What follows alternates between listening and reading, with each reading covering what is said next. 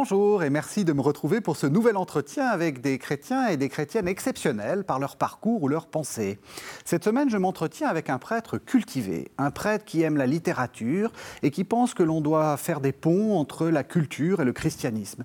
C'est aussi un homme qui pense qu'il ne faut pas se laisser impressionner par le discours péremptoire de l'Église et par le poids de son histoire, car pour lui, il convient de renouer avec le temps où l'Église était enfant et où elle avait l'insolence d'une sale gosse, impatiente, indifférente aux hiérarchies, concentrées sur ce qui était en train de se passer.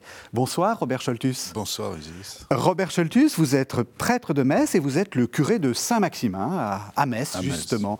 Alors, euh, en lien avec ce lancement, est-ce que euh, vous pensez qu'un bon chrétien doit être un peu tête à claque?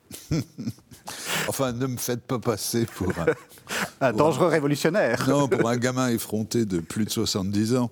Euh, vous avez bien compris que quand j'utilise le mot insolent, c'est dans son sens euh, étymologique, mmh. celui qui n'a pas l'habitude. Mmh. Donc, euh, comme, oui, comme l'enfant qui, qui apprend à marcher, qui n'a pas encore l'habitude, ou qui apprend à parler, et qui donc bégaye, et qui donc trébuche et repart.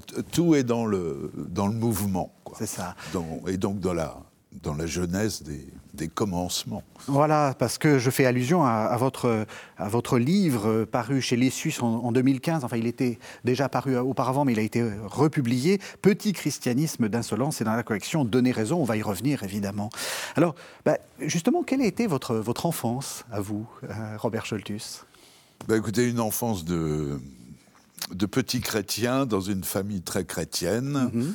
euh, avec peut-être cette singularité que j'avais un père qui, euh, loin d'être un homme, euh, comment dire, un homme pieux au mauvais sens du terme, était un, un croyant et je lui dois beaucoup. Je le dis parce que souvent, à propos des prêtres, on dit que ils ont eu la vocation de leur maman. Mhm. Euh, moi, c'est mon père qui m'a impressionné parce qu'il mhm. m'emmenait, il m'emmenait à l'église sur ses épaules. Je me souviens, je me souviens de lui. Mhm. Donc voilà, je suis né dans une famille lorraine et euh, bah, j'ai voilà, j'ai dû manifester le, le, désir d'être euh, d'être prêtre.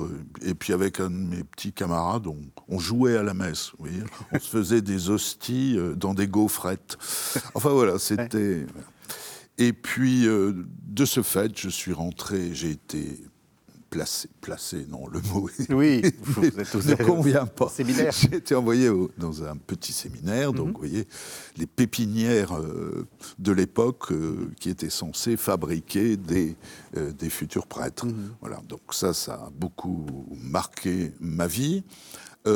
mais en même temps, c'est là que s'est joué aussi mon, mon avenir. Enfin, je ne sais pas si je dois raconter ça ici, mais j'ai été quand j'étais en terminale, j'ai été renvoyé pour mauvais esprit. Vous, voyez. Ah, vous pouvez le dire euh, maintenant, c'est bon, il y a prescription. Je voilà, mais ça a été pour moi quelque chose de, mhm. euh, de, décisif parce que c'était en terminale. Du coup, j'ai terminé mon année, ma classe de philosophie euh, au lycée, au lycée mhm. Faber de Metz qui m'a fait, où j'ai eu un professeur magnifique, un jeune agrégé, euh, qui devait avoir 22-23 ans, qui m'a fait plonger en quelque sorte dans la, dans la littérature, m'a fait lire, vous voyez, en 67, mhm.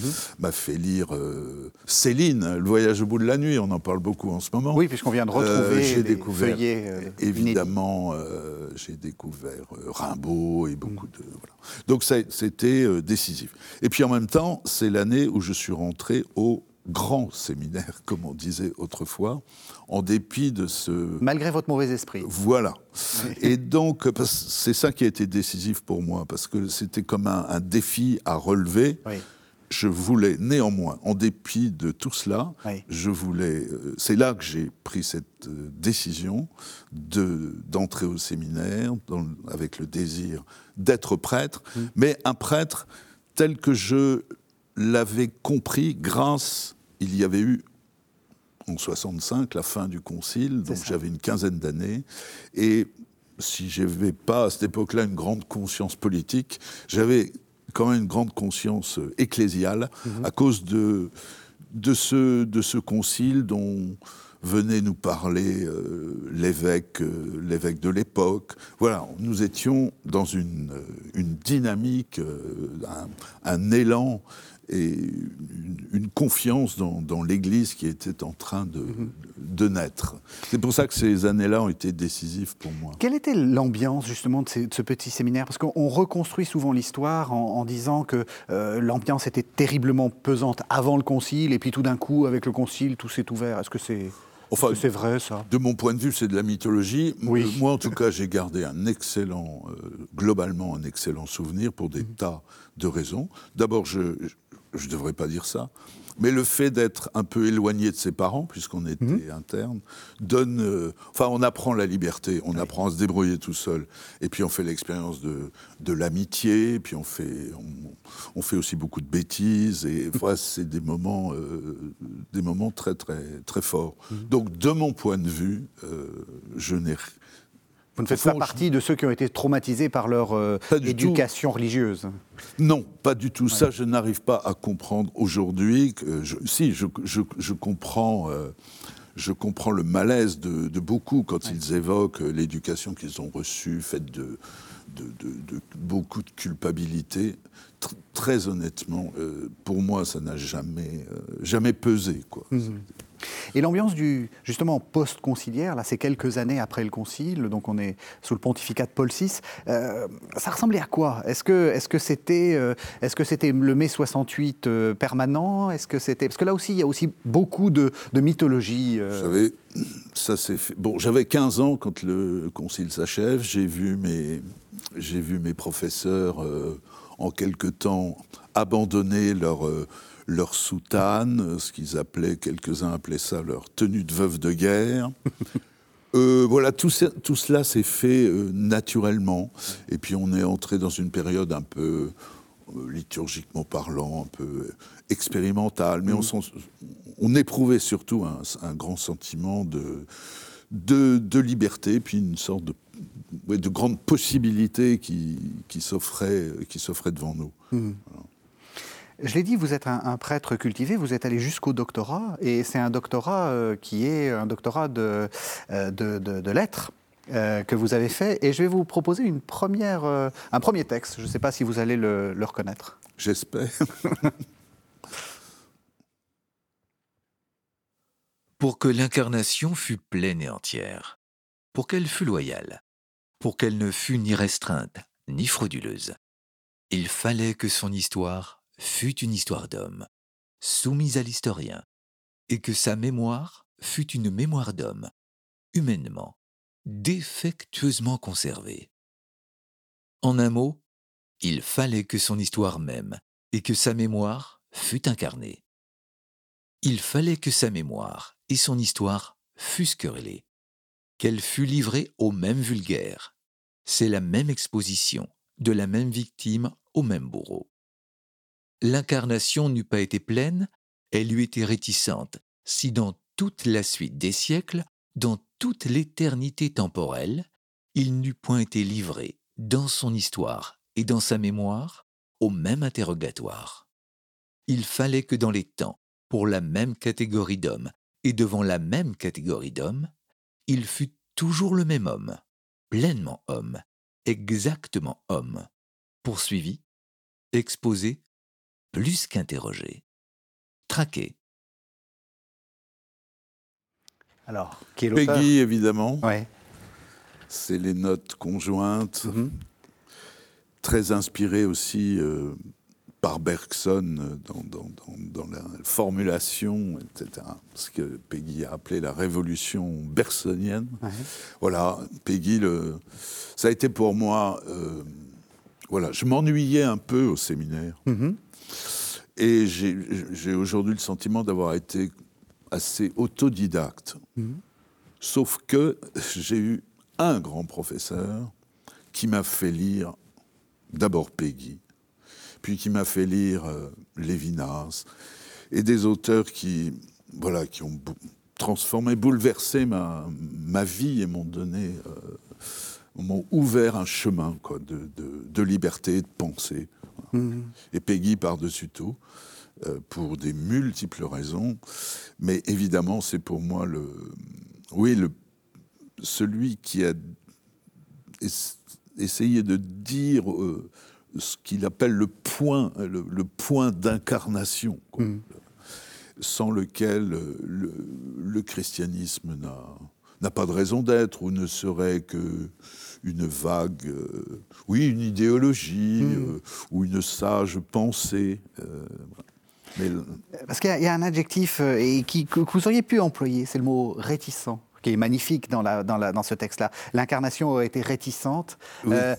c'est une des grandes idées dans, de, de, ce que j'ai lu de vous. C'est cette idée que le christianisme, c'est un risque. Enfin, Dieu prend un risque immense, en fait. C'est lui qui prend le risque. Et, Peggy dit ça très bien quand il lit, euh, par exemple, la, parabole du prodigue, n'est-ce mm. pas? Au fond, c'est lui, lui, le père, mm-hmm. qui, qui, qui, qui, attend, qui attend son fils, qui lui, le petit là, mm. qui a pris le risque de, voilà, tout plaquer, de partir, de se risquer. Euh, en territoire d'humanité. Euh, et on peut lire comme ça, d'ailleurs, la parabole aussi. Oui, oui, Et qu'il y a l'aîné, comme dirait, comme dirait Brel, il y a, l'aîné. Il y a l'aîné. Nous sommes évidemment l'un et l'autre. Mhm. Moi, je viens, comme beaucoup de, chrétiens, de, de, cette, de la tradition, de la fidélité à, à l'Église Et en même temps, peut-on peut être fidèle sans, sans prendre le, le risque pris par, par le Christ lui-même, quoi, mhm. qui est de d'aller au plus bas, quoi, d'aller au plus, au plus loin. Mhm. Et que peut-être euh, l'horizon, c'est la réconciliation des deux. Parce que la parabole ne dit pas euh, ce qui va se passer après. C'est à nous de l'écrire, ça. C'est important ce que vous dites, parce que c'est vrai qu'on a souvent l'impression que c'est le, fils cadet qui est le préféré, mais la parabole dit pas ça? Non, pas du tout. Elle dit pas ça? Mais ce qu'il y a, elle est, elle est inachevée. C'est ça. Elle est inachevée. Elle est inachevée. Et c'est à nous, c'est à nous de, de, de, l'achever, c'est à nous de, l'écrire, la, la, suite de cette, de cette parabole. C'est ça être insolent. Euh, je rappelle le titre, un petit christianisme d'insolence. C'est ça être insolent, c'est d'être euh, pas habitué, c'est-à-dire euh, partir vers le monde et puis pas trop savoir ce qu'il faut y faire, quoi. Oui, c'est ça. Ben, pour, revenir, pour revenir à Peggy, vous savez, c'est, c'est refuser ou s'opposer à, l'esprit systématique. Vous savez, il y a des pages mm. sur Peggy contre les, les systématiques, mm. ceux qui euh, ceux qui ont les réponses avant d'avoir les questions, ceux qui, ont, qui bouclent tout, qui, qui enferment et qui, au fond, euh, empêchent, empêchent, le mouvement même de, de la vie. Quoi. Mm. Dans l'idée d'insolence, il y a, l'idée du, du, mouvement, euh, de, de, de l'audace qui fait que, ben, quoi qu'il arrive, on commence et on recommence et on n'en a, on en a jamais fini. Quoi. Mm-hmm d'être des, pèlerins, des pérégrins, des, voyageurs. C'est des grandes thématiques de, aussi de la littérature, évidemment. Mmh. Et ça, j'y suis, euh, oui, j'y suis attaché à, ce, à, cette, à cette dynamique. Mmh. Vous avez fait, donc, je l'ai dit, un, doctorat. Euh, c'est une des caractéristiques du, christianisme, ou plutôt une des spécificités du christianisme, c'est que euh, ces ministres sont formés, et bien formés, euh, longtemps formés. ce qui n'est pas le cas de tout d'autres religions où, il y a, où on peut euh, s'improviser euh, prêtre ou bon, assez rapidement. Euh, c'est important pour vous cette, cette formation intellectuelle pour aller quasiment jusqu'en haut, quoi, jusque... Oui, elle est, elle est, fondamentale. Mais en disant cela, je ne, je ne rêve pas d'un, je pas d'un, d'une église de, de, de, clergé érudit, d'une église de docteurs. C'est pas de ça qui, c'est pas de ça qu'il s'agit. Mais euh, l'important, c'est de, de penser. Il y a un déficit euh, aujourd'hui de la, de la pensée. Mm. Alors, quand j'étais supérieur de séminaire, euh, je disais ce qui n'était pas très sympathique, mais j'avais aucune raison de le dire parce que j'ai eu affaire à des, à des candidats eux-mêmes intellectuellement très, très formés, puisque beaucoup euh, avaient fait des grandes écoles, etc. Mhm. Mais je disais souvent que les prêtres, c'est comme le poisson, quoi. Ça pourrit par la tête. Alors c'est pas très sympathique. Non, c'est pas sympa. Mais euh, surtout qu'on pense tout de suite à la hiérarchie dans ces cas-là. non, non. là en l'occurrence, je pensais pas spécialement à la hiérarchie. Mais euh, voilà, l'importance de de s'investir de tout son être. Après tout, quand on dit, vous voyez, les commandements, aimer Dieu de tout son cœur, toute son intelligence, etc., c'est de, de tout son être. Et on ne peut pas, au nom au nom de, du vécu, etc., on ne peut pas sacrifier, euh, sacrifier l'intellect ou, s'abandonner aux affects. Il faut être capable de, de penser ce qu'on vit et de vivre ce qu'on pense. C'est cette adéquation-là que, enfin, que j'appelle souvent, je ne suis pas le premier à dire ça, mais enfin, euh, que j'appelle euh, le style. Il faut trouver le style, c'est-à-dire cette, adéquation, cette justesse entre ce qu'on est euh, et ce qu'on pense, euh, cette justesse de ton. Alors on a, on a de qui tenir normalement. Le, le, Jésus, c'est celui qui dit, euh, enfin, où, où, il y a un accord parfait entre ce qu'il dit et ce qu'il fait. Ce qu'il dit s'accomplit. C'est formidable voilà. Alors pour moi, ça, ça doit rester euh, cette, euh, cette visée. Alors on n'y parvient, on n'y parvient jamais, mhm. mais c'est à cette condition que la parole qu'on tient euh, a des chances de, sonner juste. Quoi. Et, on ne peut pas on peut pas prétendre annoncer l'évangile si on ne le fait pas évangéliquement. Euh, je veux dire par là que dans, le mot évangile, c'est la bonne nouvelle, il y a le mot, il y a l'adjectif bon. Euh, voilà, donc ce qu'on annonce, c'est pour le bien, c'est le bien pour tous, la bienveillance, on veut la bienveillance, mais il y a le mot nouvelle, bonne nouvelle, mhm. et les nouvelles, c'est le neuf mhm. qu'on annonce, mais c'est aussi euh, la nouvelle, c'est l'événement joyeux. Quoi. Donc, euh, je m'embrouille peut-être dans Non, non, c'est très clair parce que justement, justement pour moi, euh, c'est essentiel. On sort, on sort de, de, 30 ans de christianisme, enfin, ou de catholicisme, d'expérience où il fallait faire des expériences, faire des pèlerinages, faire des. Je dis pas qu'il faut pas le faire, hein, c'est au contraire. D'ailleurs, ça, va dans votre sens. Mais euh, c'est aussi un christianisme où on a peut-être oublié une certaine forme d'intellect, enfin, ou, ou d'union entre le. faire une belle expérience communautaire, ça suffit pas. Non. Enfin, c'est déjà pas mal. Hein. Non, c'est très bien. Non, non, mais et, il faut en faire aussi. Il faut, comme vous dites, il ne faut pas faire que du. Euh, c'est pour ça d'ailleurs que, enfin, c'est peut-être une, grâce de, ma vie et que j'espère avoir, avoir pu euh, communiquer à, d'autres. C'est d'avoir toujours associé mon l'expérience pastorale, le mhm. fait d'être euh, d'être euh, curé, le fait d'être accompagnateur de groupes, d'équipes, etc., de, l'avoir toujours associé à un travail d'enseignement, de, formation. J'aime pas le mot formation, mais peu importe.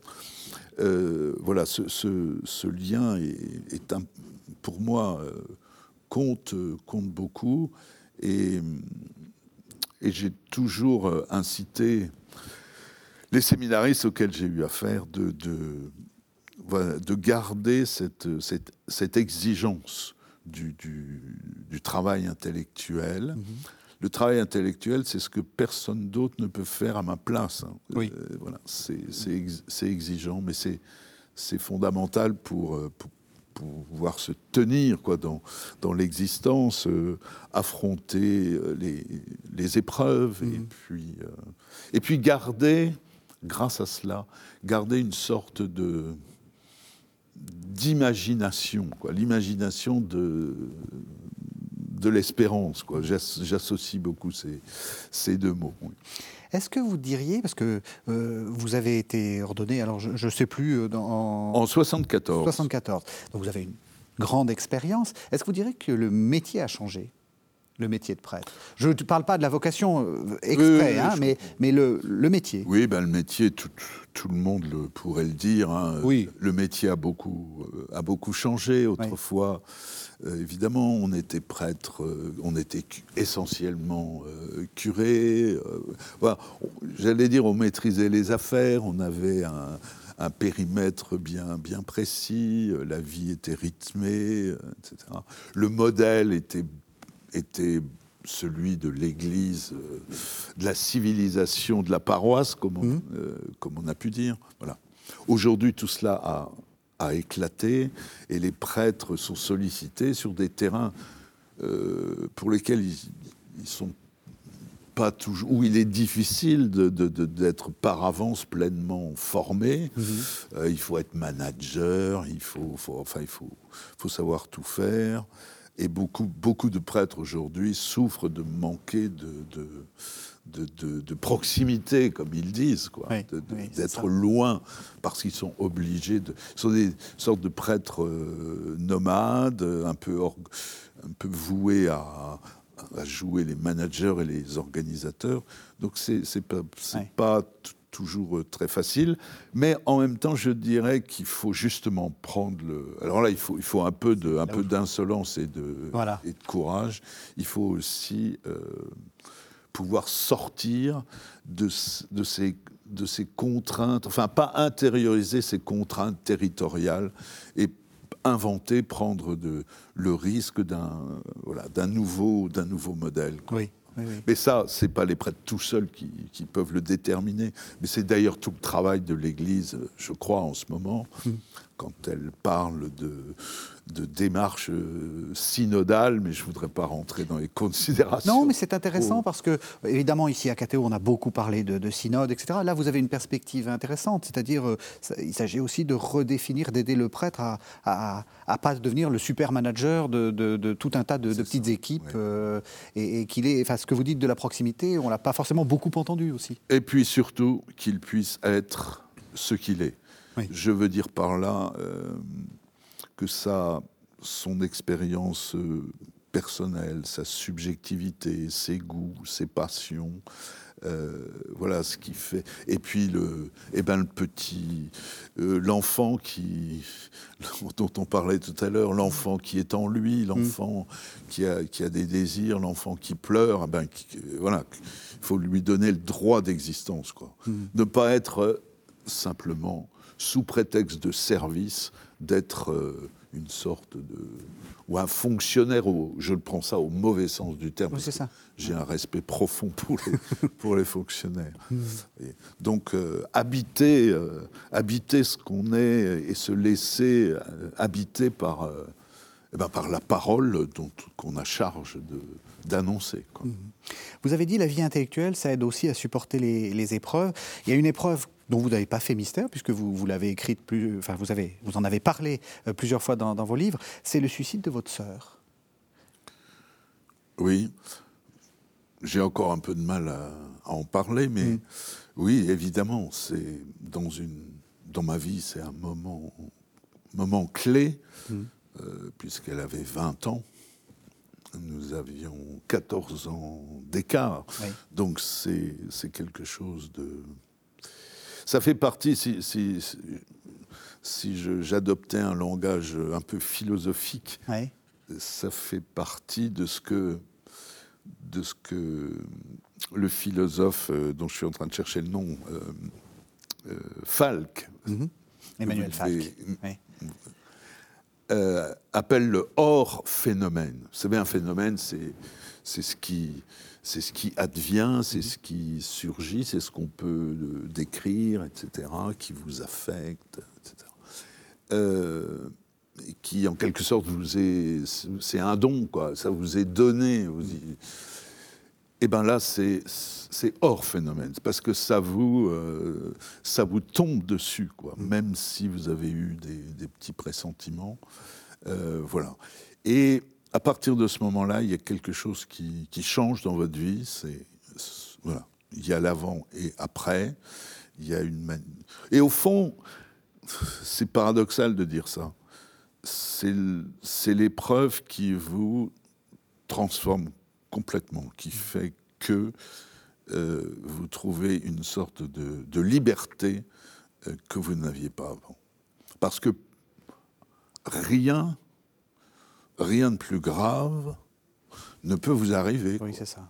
Et on en, on en, non, on n'en sort pas vraiment, mais on, est transformé, on est, euh, on est changé, on, appréhende la vie autrement, le, rapport aux autres, aux événements, mhm. euh, voilà, la proximité, la, compassion, tout ça. Et ça, c'est, enfin, dans une vie de prêtre, c'est décisif, quoi. Mhm. Vous comprenez que euh, ça puisse aussi changer le rapport à la foi Parce que ça aussi, on, reçoit ici beaucoup de courriers et, chaque fois qu'on met en qu'on parle de toutes ces, de toutes ces, de toutes ces choses-là, il y a du courrier des téléspectateurs qui mm. nous disent mais ça m'a beaucoup changé, peut-être que ça a pu me faire perdre la foi ou qu'est-ce que c'est, enfin perdre la foi. Mais vous voyez, est-ce que vous comprenez que ça, ça puisse ça puisse changer radicalement le rapport à la foi? Ah oui, absolument. Ça, ça le change euh, euh, complètement. Euh, mais je ne suis pas en train de vous dire que, que j'aurais perdu, si, non, non, si tant est que ça veut dire quelque chose. Je n'ai pas perdu la foi, mais cette foi, c'est totalement purifié. Je, ne sais quel mot, quel mot utiliser. C'est lavé de, de, de, toutes sortes de fausses représentation, et c'est mué en une sorte, une, une, une espérance, euh, mais toujours, je reviens encore à Peggy, hmm. une expérience, une espérance inquiète, hmm. euh, vive, mais, euh, mais inquiète. Hmm. Une, sorte d'intranquillité, comme c'est un mot qu'on utilise beaucoup aujourd'hui à la suite de Peshawar, mais voilà, une, espérance intranquille, en éveil, attentive. Ça tombe bien parce que vous allez... Euh, j'ai un deuxième texte à, vous faire entendre et c'est exactement ce qu'il est en train de dire. On va voir si vous le reconnaîtrez.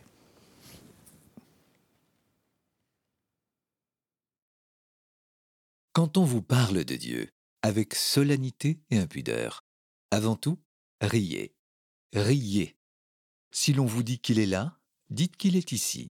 Qu'il est bon, dites qu'il est cruel. Attentif, dites qu'il est indifférent.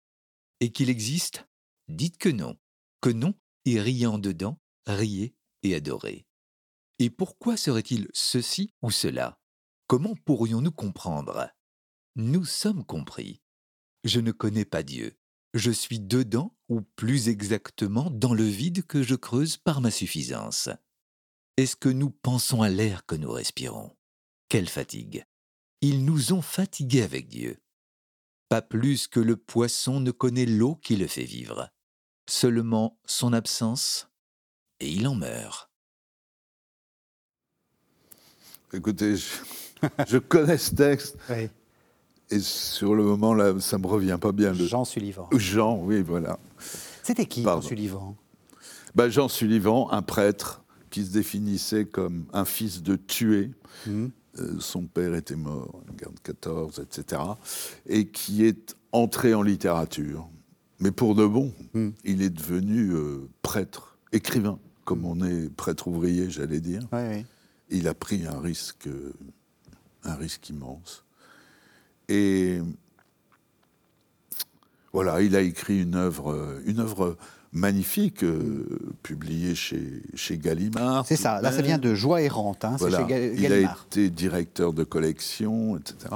Et Joie errante, d'ailleurs, le titre est magnifique parce que je crois que ça, ça pourrait le, le, le, qualifier. Lui qui a si souvent parlé de, de l'incessante euh, de l'incessante marche.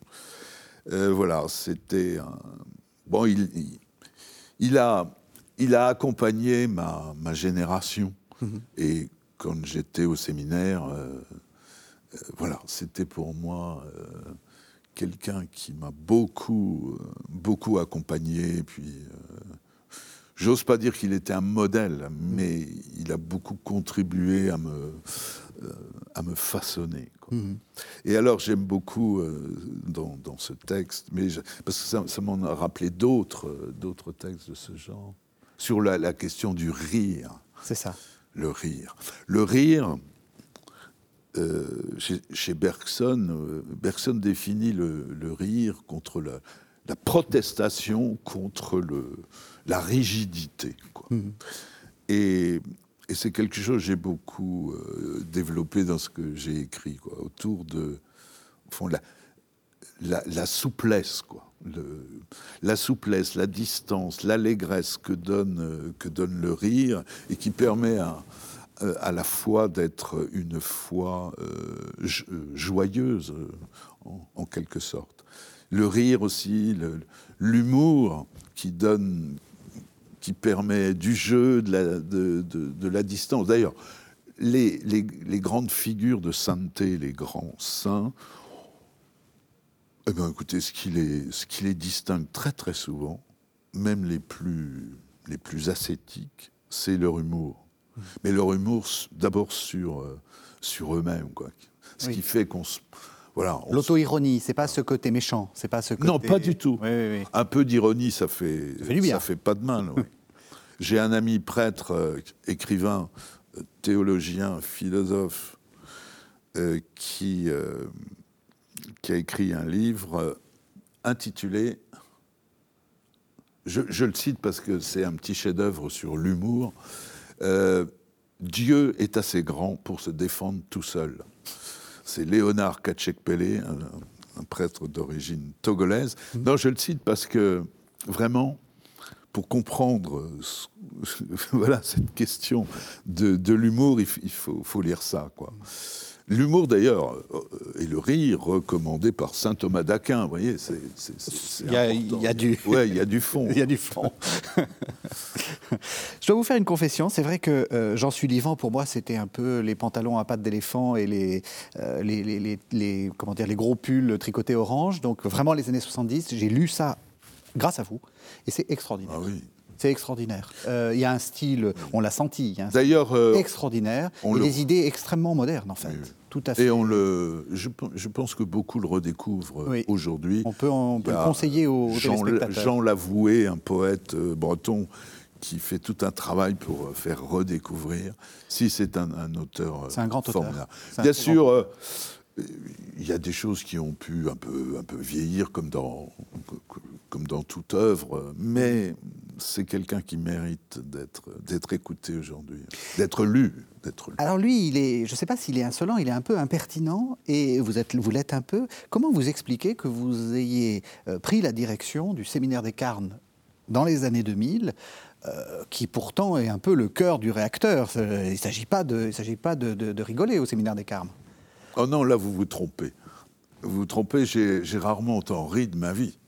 Parce que j'ai vécu euh, pendant plus de dix ans avec euh, une en communauté, avec euh, bon an, mal an, 50, 60 euh, séminaristes venus de, de tous les coins de France ou d'ailleurs, euh, de Corée, d'Afrique ou d'autres pays européens. Voilà, des, des- des garçons vivants, euh, dynamiques, drôles, euh, vous voyez, un peu esprit grande école. Non, on a beaucoup, beaucoup ri ensemble. D'ailleurs, je cite souvent le.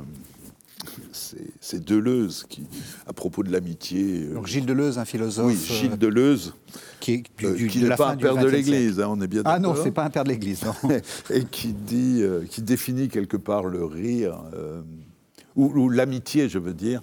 Euh, l'amitié, c'est quand on peut se demander le soir de quoi avons-nous ri aujourd'hui?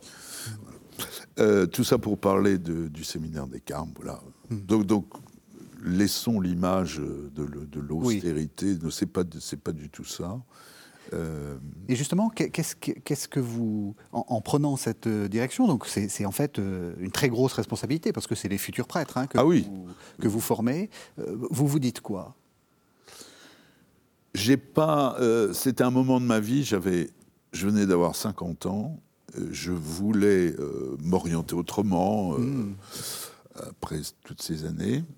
Puis c'était le, le nouveau millénaire qui commençait, etc. Bon, j'ai eu cette, euh, cette proposition qui m'a été faite Vous voyez, donc euh, c'est pas moi qui organisais le casting. Euh, voilà, j'ai été nommé par, avec l'accord de mon évêque par le, cardinal Lustiger. Voilà. Mhm. donc j'ai pas, j'ai pas hésité. J'ai pas hésité. Je sais pas trop pourquoi, mais je sentais que voilà, ça serait une sûrement une belle aventure. Je savais aussi ce que ça représente comme, euh, comme exigence, euh, parce que vous devenez quand même, même si vous n'êtes pas seul dans le bateau, vous devenez ah euh, responsable en quelque sorte. Enfin, vous, vous êtes déterminant quant à l'avenir de, de, jeunes gens qui se présentent ou, pour, dans, dans l'idée de, de, devenir prêtre. C'est oui, pas rien. Grosse responsabilité. Euh, mais je, l'ai exercé, je, je, pense, avec suffisamment de, de, liberté, ou plutôt avec la seule volonté de leur offrir à chacun assez de, de liberté pour se, voilà, pour se déterminer. Donc, mmh. alors, évidemment, derrière tout ça, il y a du travail hein, de, de, de, de, discernement, d'écoute, d'attention et le souci aussi de ne pas, comment dire, de ne pas les laisser s'égarer euh, ou d'aller de, vers leur, leur, propre malheur mhm. s'ils n'étaient pas au clair dans, dans, leur tête. Quoi. Donc c'est un, enfin, c'est peut-être les, les, plus belles années de, de ma vie. Oui parce que voilà, c'est pas c'est pas donné à, tout le monde de pouvoir vivre comme ça avec des jeunes. Dans une ambiance euh, de stimulation intellectuelle, en plus, bon, puisque le séminaire des Carmes, c'est le séminaire de l'Institut catholique, donc ça m'a permis aussi de me, de me renouveler euh, intellectuellement, d'enseigner. Euh, donc ce furent des, des, des, belles années. Alors j'ai fabriqué, entre guillemets, je dis ça en plaisantant, une centaine de prêtres quand même. Euh, voilà, j'ai rien fait du tout. Je, je, les ai accompagnés. Comme dit Paul, vous avez planté et c'est Dieu qui donne la croissance. et donc euh, aujourd'hui, ben,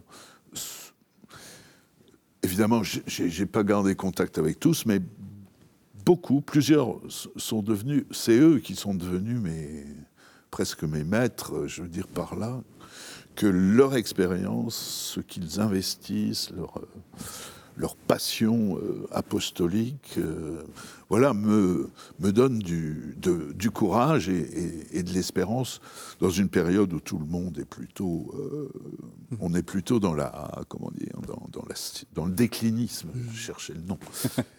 voilà. Et il faut y résister au déclinisme? Ah oui, absolument. Oui. Enfin, il faut être lucide, hein, on mm. est bien d'accord. Il faut être des pessimistes optimistes. Euh, il faut garder en, avant.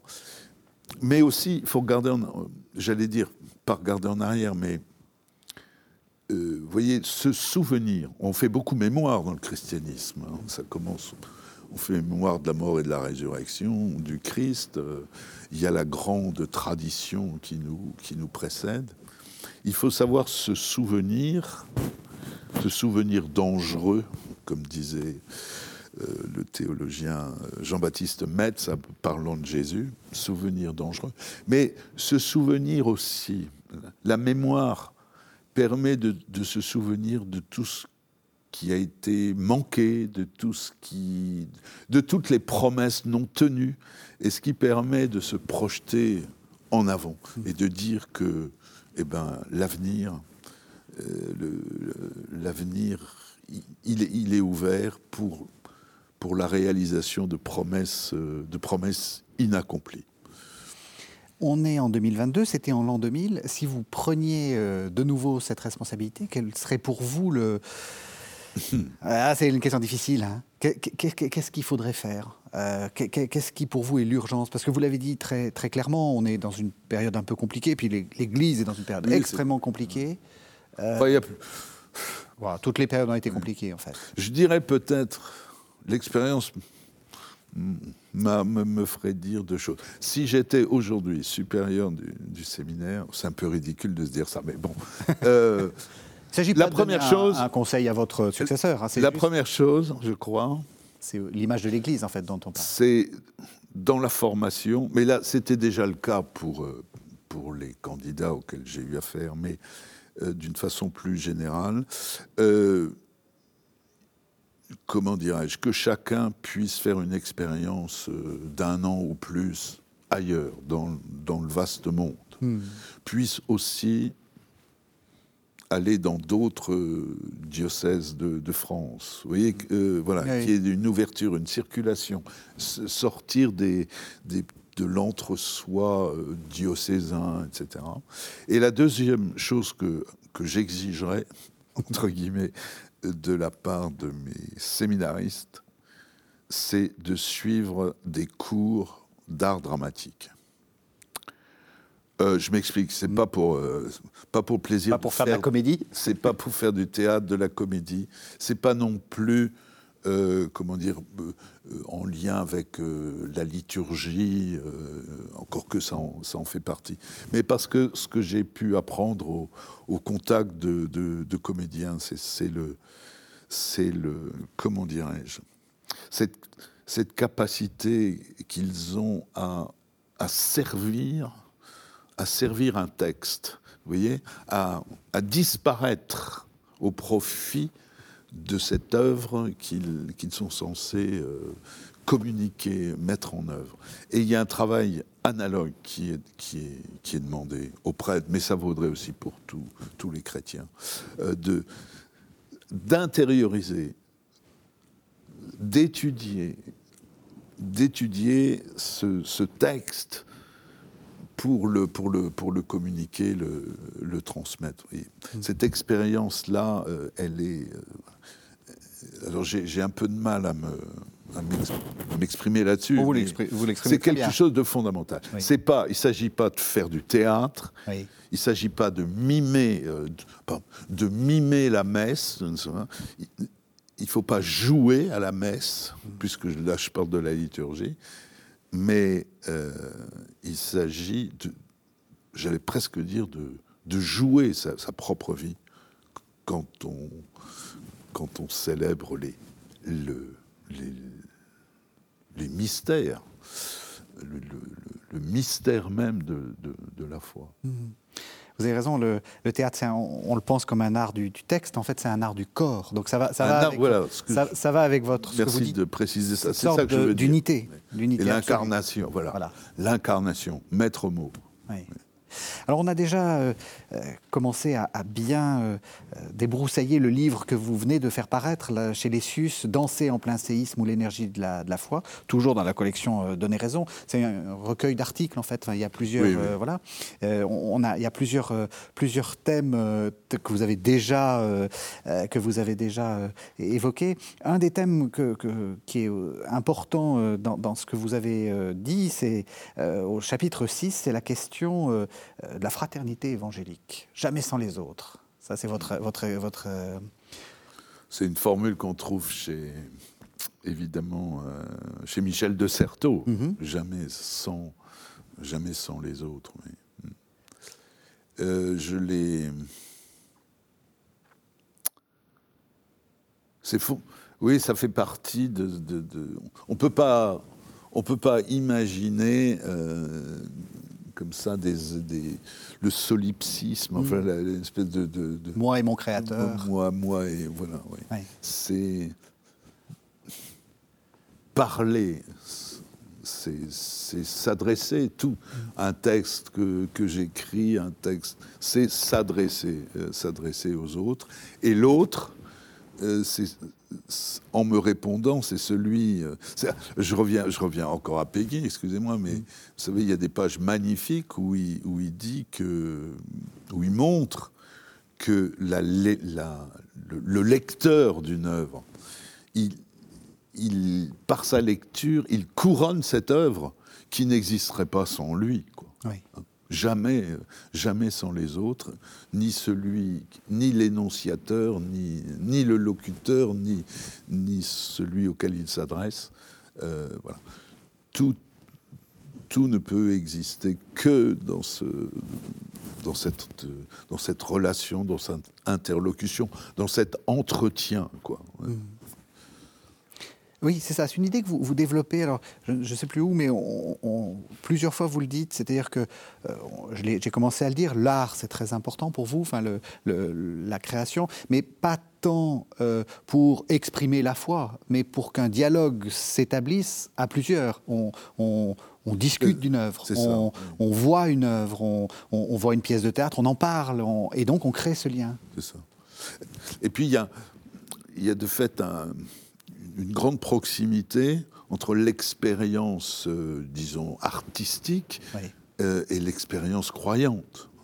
J'ai un ami, euh, j'ai un ami comédien avec lequel je fais. Enfin, on est très, très complices. Il n'est pas croyant, je le suis. Mmh. et il dit toujours que nous marchons, nous marchons le long du même fleuve, pas sur la même rive. Voilà, des chemins parallèles, mais mais à l'infini, les, les, parallèles, je crois, si je me souviens bien, finissent toujours par, par se rencontrer. Et puis, euh, j'ajouterais, pour, filer cette, métaphore du fleuve, enfin, il y a aussi euh, y a des ponts.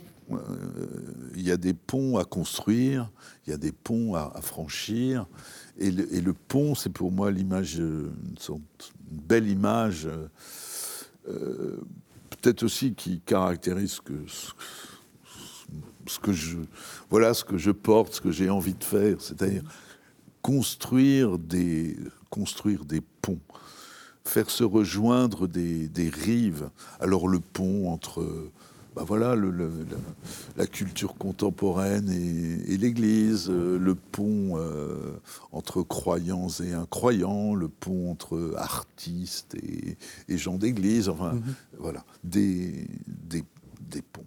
Et dans, dans, mon livre, je me suis aussi amusé, à, puisque j'utilise beaucoup cette, cette métaphore, à parler de, vous savez, ces fameux ponts habités comme il en est, euh, il y a le pont à Florence, bien, sûr, et il y en a quelques autres. Et voilà. Et il me semble que peut-être que c'est ça le lieu où les croyants d'aujourd'hui, les chrétiens, ont à c'est un lieu à, habiter. Mm. C'est le lieu où ce, un lieu de, de croisement, de rencontre, lieu où on, on, commerce, où on vit ensemble, on est peut-être euh, invité aujourd'hui, euh, alors c'est parfois inconfortable, mais habiter, euh, habiter le, pont plutôt que de se croire en sécurité sur une rive où en fait on, devient les spectateurs un peu du, naufrage général. Mmh. Il faut prendre le risque du pont, si je puis dire. On arrive à, la toute fin de l'émission et c'est là-dessus que je pense qu'il faut, terminer. Mais comment, faire pour que euh, ce pont soit possible quand on n'a pas tout à fait le même langage? On, voit bien que les, les la manière dont on parle, nous, nous, chrétiens, euh, n'est plus comprise. Enfin, euh, vous parlez d'Eucharistie, euh, personne ne sait plus ce que c'est qu'une Eucharistie. Vous parlez, de, vous parlez de, je sais pas, des trois vertus théologales. le mot théologal est, déjà de trop. Peut-être le mot vertu aussi. comment comment est-ce qu'on fait Est-ce que c'est par l'art Est-ce que c'est par le Comment trouver un langage commun? Commun, je...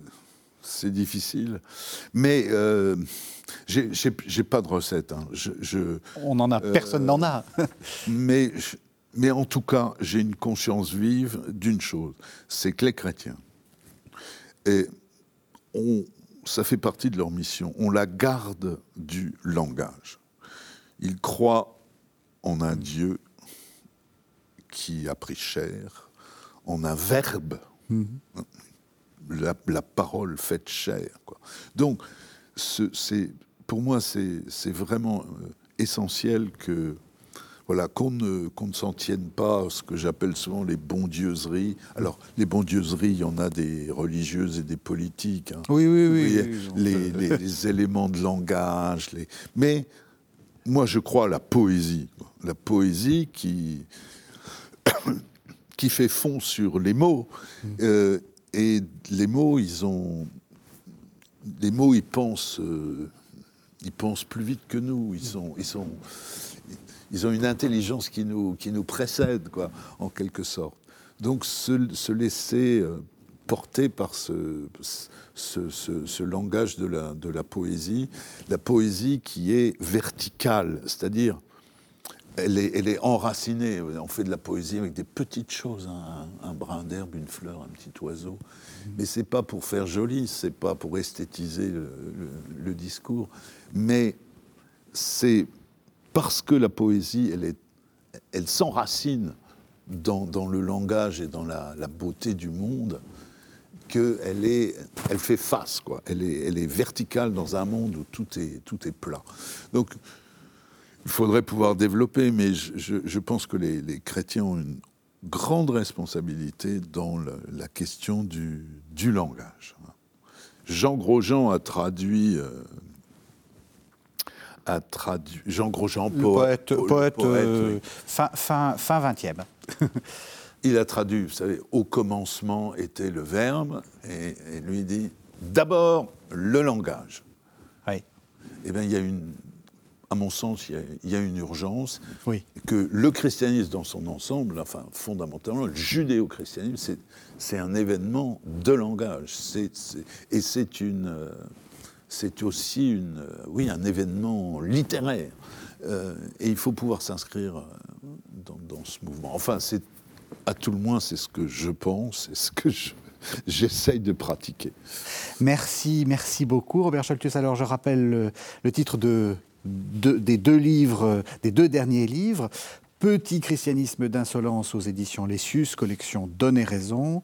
Danser en plein séisme ou l'énergie de la foi, toujours aux éditions Lessius, toujours dans la collection Donner raison. Et puis, je pense que vous ne serez pas chagriné si je redis aussi le titre de Jean Sullivan, ah oui, euh, Joie errante, c'est aux éditions euh, Gallimard, c'est la co collection Folio, euh, on trouve ça en livre de poche. Merci beaucoup. Merci à vous. Merci de nous avoir suivis. Vous savez que vous pouvez retrouver cette émission sur le site internet de la chaîne www.ktotv.com et on se retrouve la semaine prochaine.